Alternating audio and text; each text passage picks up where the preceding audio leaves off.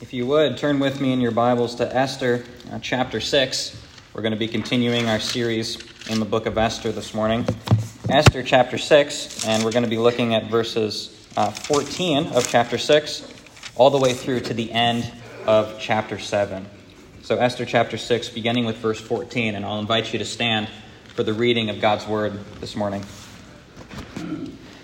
Here, just by way of reminder, Esther, now at uh, the beginning of chapter 7, is about to give her request to the king. You remember that she uh, is the only hope to save her people, the Jews, against the, the wicked plans of Haman. And so she's now ready to give her request at the second feast.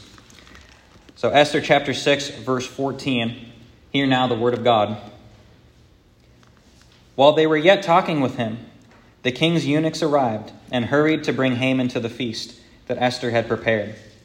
So the king and Haman went in to the feast with Queen Esther. And on the second day, as they were drinking wine after the feast, the king again said to Esther, What is your wish, Queen Esther? It shall be granted to you. And what is your request? Even to the half of my kingdom it shall be fulfilled. Then Queen Esther answered, If I have found favor in your sight, O king, and if it please the king, let my life be granted to me for my wish, and my people for my request. For we have been sold, I and my people, to be destroyed, to be killed, and to be annihilated. If we had been sold merely as slaves, men and women, I would have been silent, for our affliction is not to be compared with the loss of the king. Then King Ahasuerus said to Queen Esther, Who is he, and where is he? Who has dared to do this? And Esther said, A foe and an enemy, this wicked Haman. Then Haman was terrified before the king and the queen.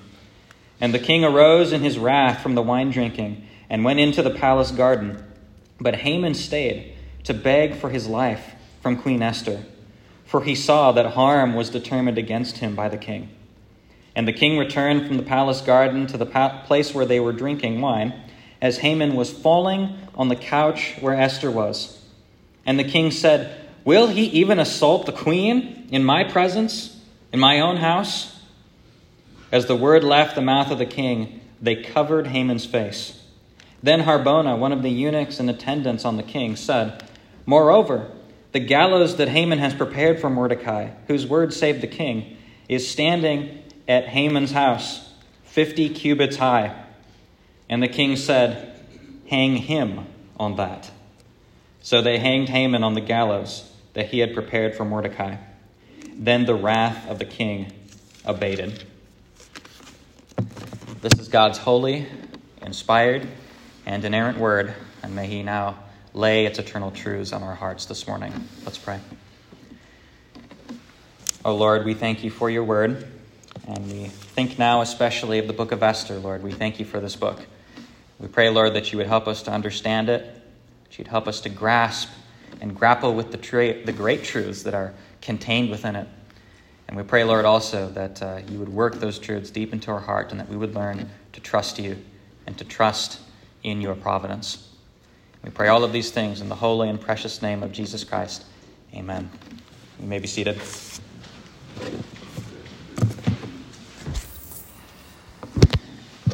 Well, sometimes when I am um, putting the the church service together and, and you know selecting hymns and confession of faith and the call to worship and those sorts of things, uh, sometimes the confession of faith doesn't necessarily correspond very closely to the theme of the message. It's more just fitting in with the themes of the hymns or something. But today, uh, the confession of faith actually does fit very well with the sermon theme today, or with the the theme of this particular chapter of Esther.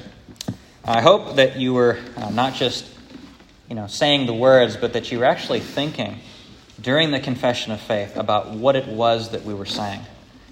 Uh, we today recited from the uh, shorter catechism, and we were looking at questions 7, 8, and 11. And uh, those questions all relate really to the main theme of the book of Esther, as we've seen throughout these weeks. And as I've said uh, many times, the theme of Esther is the providence and the sovereignty of God. If you're going to pick one major theme of this book, that's the theme. And although God is never explicitly mentioned in this book by name, nonetheless, he is silently working. He's what R.C. Sproul would call the invisible hand the hand you can't see, and yet is sovereignly orchestrating everything.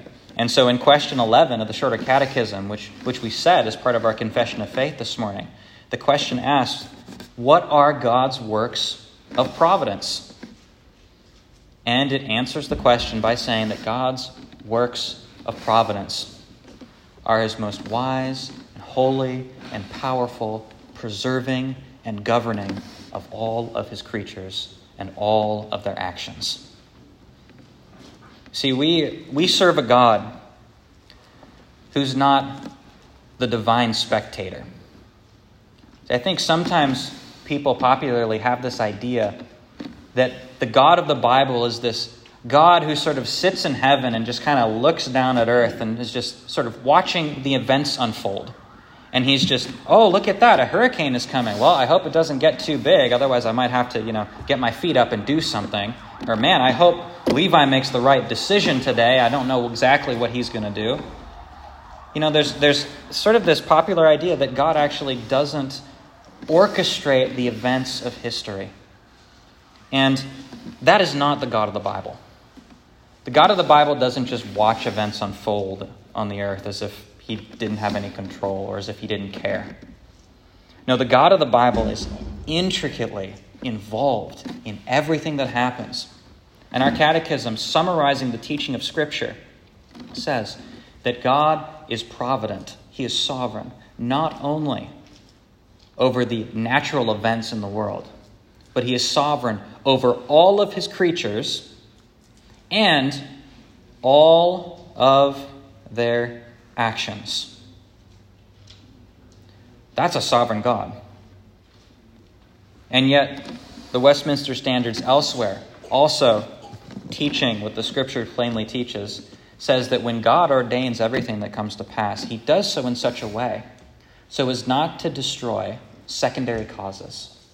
That is, he does it in such a way so as not to destroy the responsibility of man, nor us as moral beings. And see, the scripture teaches that God is sovereign, and yet we as human beings are responsible, and we make real decisions. And we see this great truth illustrated for us here in Esther chapter 7. Actually, we see it everywhere in the book of Esther, but I want to bring it out here in chapter 7 because what we're going to see here is that God, in his providence, is always using his creatures, even sinful creatures, to bring about his purposes. Because if God wanted to, he could exercise supernatural power to destroy Haman. But he doesn't do that. God's normal way of operating is to use ordinary people to do his will. And so that's what we see here. And so we're going to see that great truth unfold that God uses his creatures. He uses sinners in his providence in three basic ways here. And it's just the unfolding of the story. We have Esther as she brings the request, and then we have the response to the request, and then the result of the request. So, very simple outline here the request, the response, and the result. I didn't try to make it alliterate like that, it just kind of worked its way uh, in there. So, that, that was nice. Anyway, let's look at the request. All right, Esther's request. So, she now, here at the beginning of chapter 7, she's going to bring her request to the king. Now, just by way of reminder, right, Esther, up to this point in our, in our account, has not been honest with the king about who she is right? She has been all this time hiding her true identity as a young Jewish girl. She's been pretending to be part of the Persian society. Uh, Mordecai told her to do this, and she's been doing it. And we've noted earlier in the series that Esther's not exactly the greatest role model at the beginning of the story. Right? Because Esther is about as opposite of a good pious Jewish girl as you can really be. Right? God specifically outlined the laws of the, that the Jews were supposed to follow in the Old Testament and the Pentateuch. And those laws were specifically designed so that God's people could not pretend to be like the nations around them. They couldn't eat with the pagan nations. They couldn't worship with the pagan nations. They had very specific dietary food laws. They had the kosher laws. They had the sacrifices that they had to do. They had the, the ritual cleanliness they had to practice. And Esther now, for five years, it's now been five years that she's been queen of Persia. And for five years, she's clearly not been doing any of these things. She's not been uh, living according to the laws of the food laws that God gave. She's not been practicing ritual cleanliness. She's not been worshiping Yahweh publicly. She's not been praying to Yahweh publicly. You go down the list. She's not your ideal pious Jew. She's a sinner. She's a sinner. She's in rebellion to the law of God. Now, for five years at least, and who knows if she was even following it before then. She prays in the, the apocryphal prayer that I talked about last time we were together that she apologizes to God and begs his forgiveness because she and the rest of the Jews have been worshiping Persian gods. So Esther is not exactly the, the greatest character at the beginning of the story, but now, here in chapter 7, as she brings her request to the king, she's now changing. She's undergoing this kind of character change. And now she's going to admit finally to her husband, of all people, who she actually is. This is a big coming out of the closet event for Esther. She is going to say who she is to him once and for all. And she's doing it at the risk of her own life. This is a big moment for Esther. Now, she, as she brings her request to the king, as we take a look here, look at verse 3. No, I want to read this for you, and I want you to note how tactful Esther is as she presents her request to the king. Listen to this, verse 3. Then Queen Esther answered, if I have found favor in your sight, O king, and if it please the king, let my life be granted to me for my wish, and my people for my request. For we have been sold, I and my people, to be destroyed, to be killed, and to be annihilated. Now, notice how she puts this together. The first thing she does as she pleads with the king is she instantly startles him. I mean, you can imagine what the king's thinking here as he's waiting for her request. Like, Ezra, or, uh, Esther, what do you want? You know, I mean, what, you want a new dress? Uh, you want me to build you a palace in the suburbs? I mean, what is it that you want? You know, you're trying to butter me up here. You're getting me ready. All right, I'll give you what you want. Whatever you want. He's now said three times before Esther's even given the request that he will grant it. See, Esther's been smart that way. She got him to commit three times to fulfilling it before she even gave the request. Wives, remember that. That's actually a great idea. You should file that one away for yourselves. But notice here what's happening. She immediately, when she gives her request, she says, Give me my life. That's her request. Give me my life. That would startle the king. He's like, Whoa, what are you talking about? Your life? Or are you in danger? She says that she and her people have been sold to be destroyed, to be killed, and to be annihilated. And notice there she's using passive verbs. And passive verbs are very, uh, a very clever use of rhetoric because what passive verbs allow you to do is to hide the person who's doing the action. Because you think about it, Esther has been, Esther and her people have been sold to be killed on a specific day of the month. That's the edict that's going to wipe out all the Jews, and her being a Jew, she's included in that.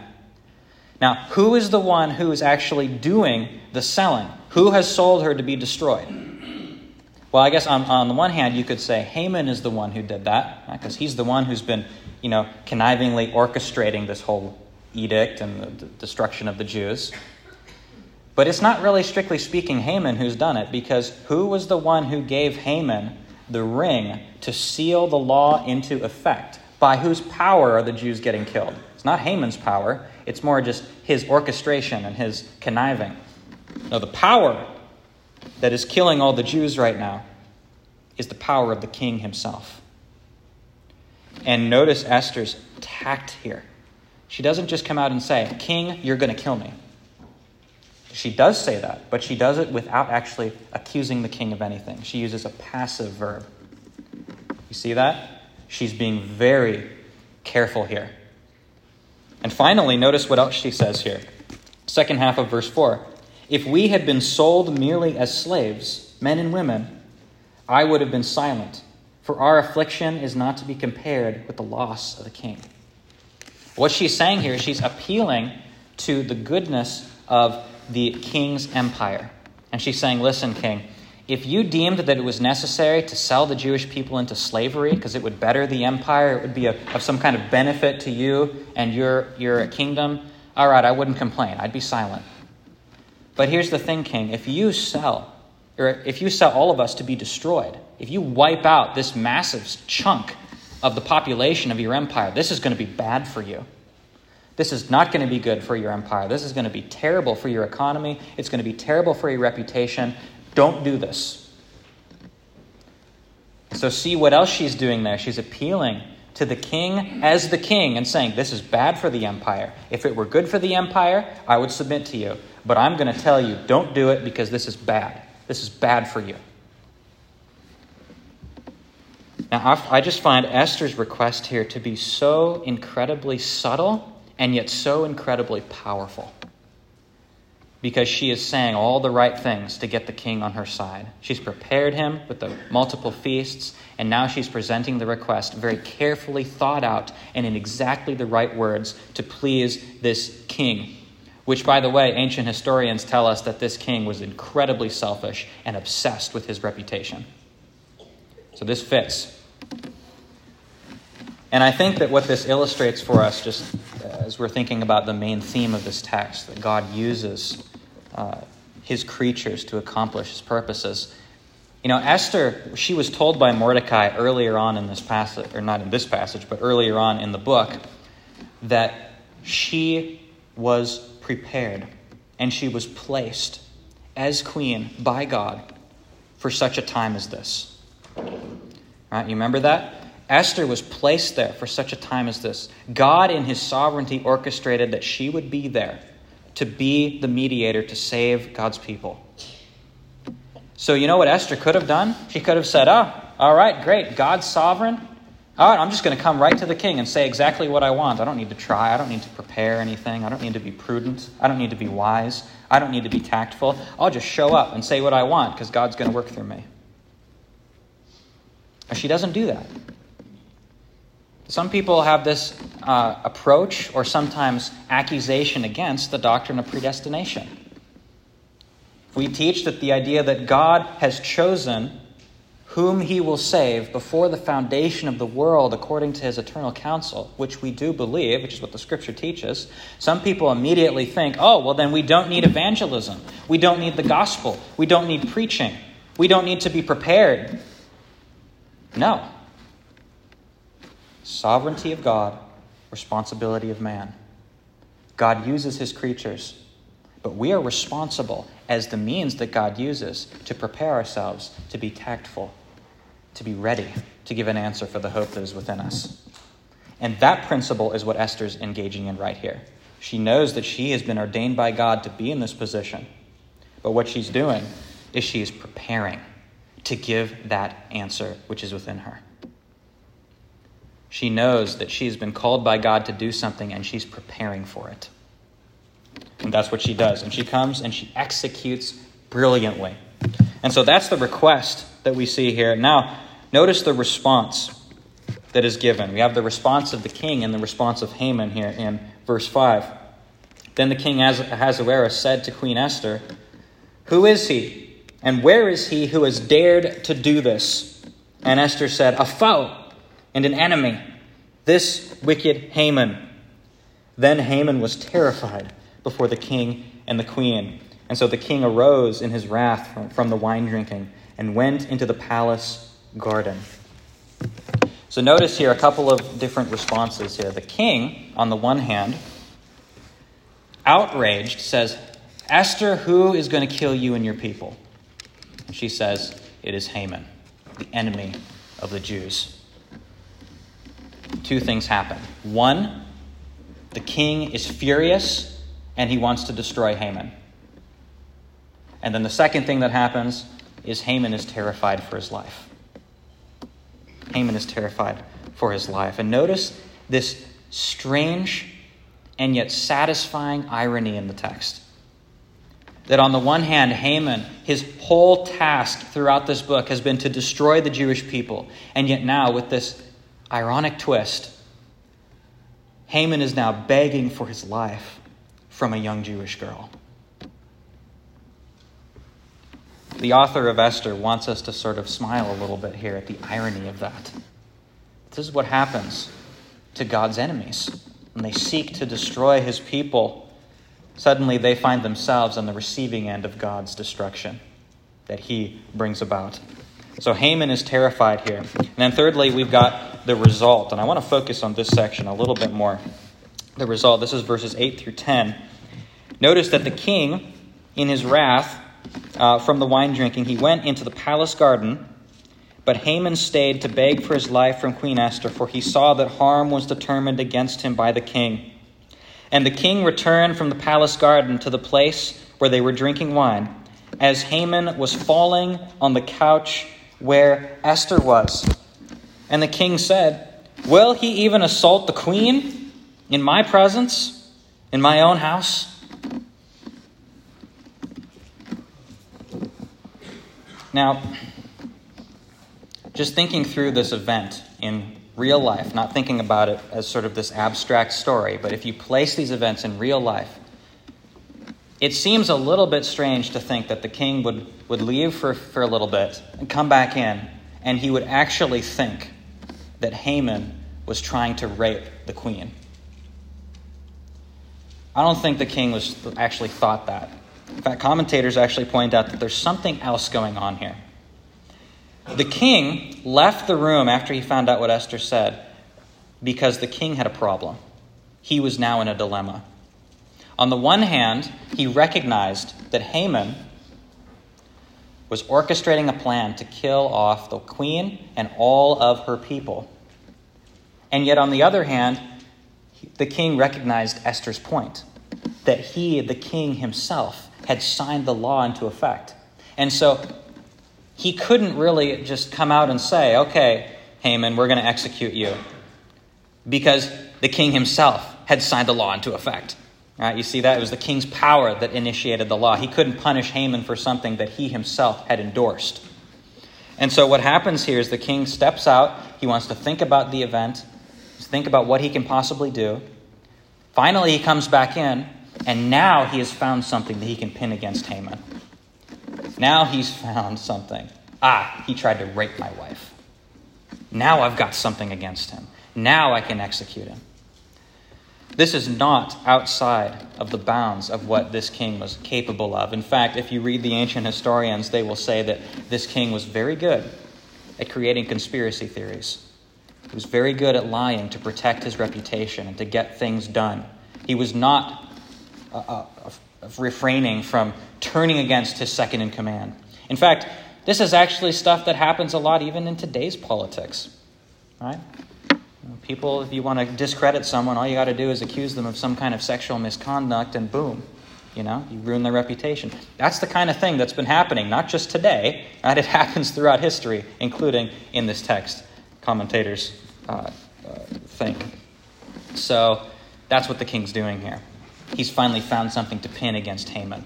And if, if that's not enough, then the younger brother in the back seat of the car in verse 9 says this uh, Harbona, he says, Moreover, hey, you know what else Big Brother's done that's bad? He said that he built a gallows to destroy Mordecai, to hang him on. Right, so now the king's got two reasons to execute Haman raping the queen, supposedly, and secondly, to uh, hang Mordecai, who saved the king. And so Haman gets executed. And notice just before he gets executed, what he was doing. We're told in the text that as the king returned from the palace garden to the place where they were drinking wine, Haman was falling on the couch where Esther was. And notice that word falling. Does that sound familiar at all? It should. Because back at the end of chapter 6, and the last time we were together looking at this passage, we were told that Haman's wife Zeresh had prophesied that he would fall before the Jews. And she wasn't just meaning that figuratively, that he would be defeated by them. But the text, in ironic and subtle fashion, says that here Haman was falling before Esther as he begged for his life. It's another ironic twist. So Haman falls and he's executed, and the wrath of the king is abated. Now, we sort of take a step back here and, and think about this account. Just note one thing, and that is the Jews are not out of the woods yet. There's more to this story in chapters 8, 9, and 10. They're not saved yet.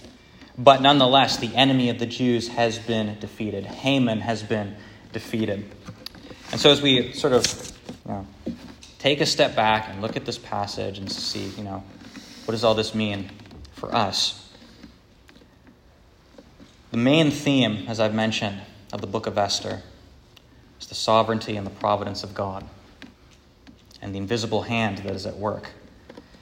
And as God works out his providence in this book, what we have seen is not Elijah showing up with great supernatural miracles of fire coming down from heaven and consuming altars. We've not seen Elisha show up and part waters. We haven't seen God using supernatural means. Rather, here, when we see how God works out his plan in Esther, he's using ordinary, regular people. Ordinary, regular sinners. On the one hand, he's using Haman. Haman is the bad guy of the plot, obviously.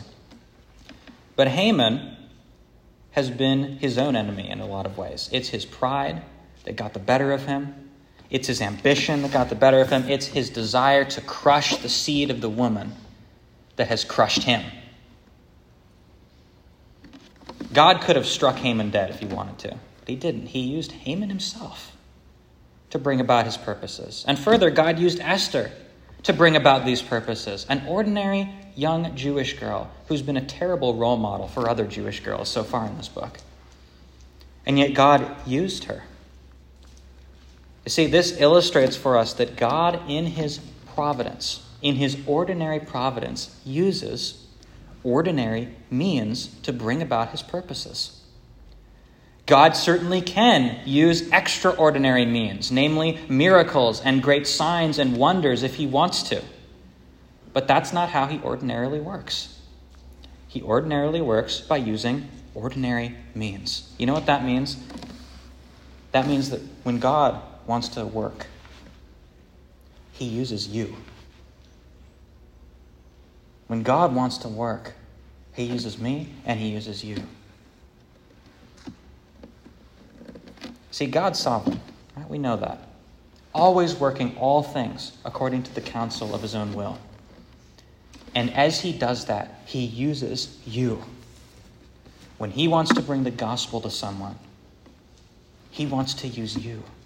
And He has ordained you to be in the positions that you are, to be used by Him.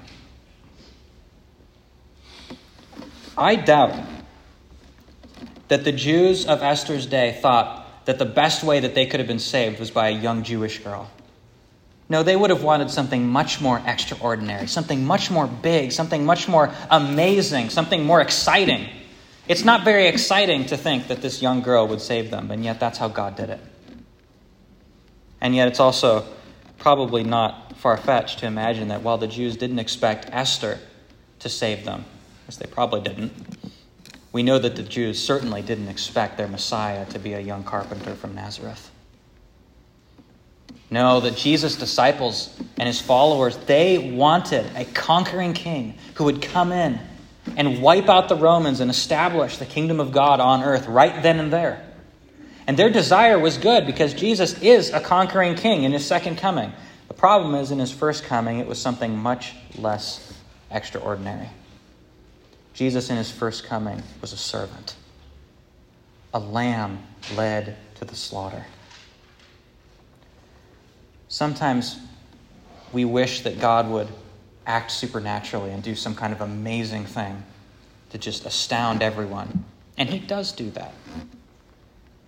But, folks, take heart that God's normal way of operating is to use normal, everyday people like you and like me to bring about his purposes. When he wants to bring his word to the church, he doesn't, throughout all the ages, declare it from the mountain of Sinai. Rather, he uses the foolishness of preaching. He uses the foolishness of preaching to bring the good news. God works through ordinary means. And so, in this way, be like Esther. Recognize the providence and the sovereignty of God at work, and yet be prepared to be used by God to bring about his purposes. Prepare to give an answer for the hope that is within you. God is sovereign. He will do what he wants to do, but he has also ordained the means, and we oftentimes are the means he uses to bring people to salvation, to educate our children, and to do his will on this earth. God is sovereign, and he uses us. And that is a great privilege. Let's pray.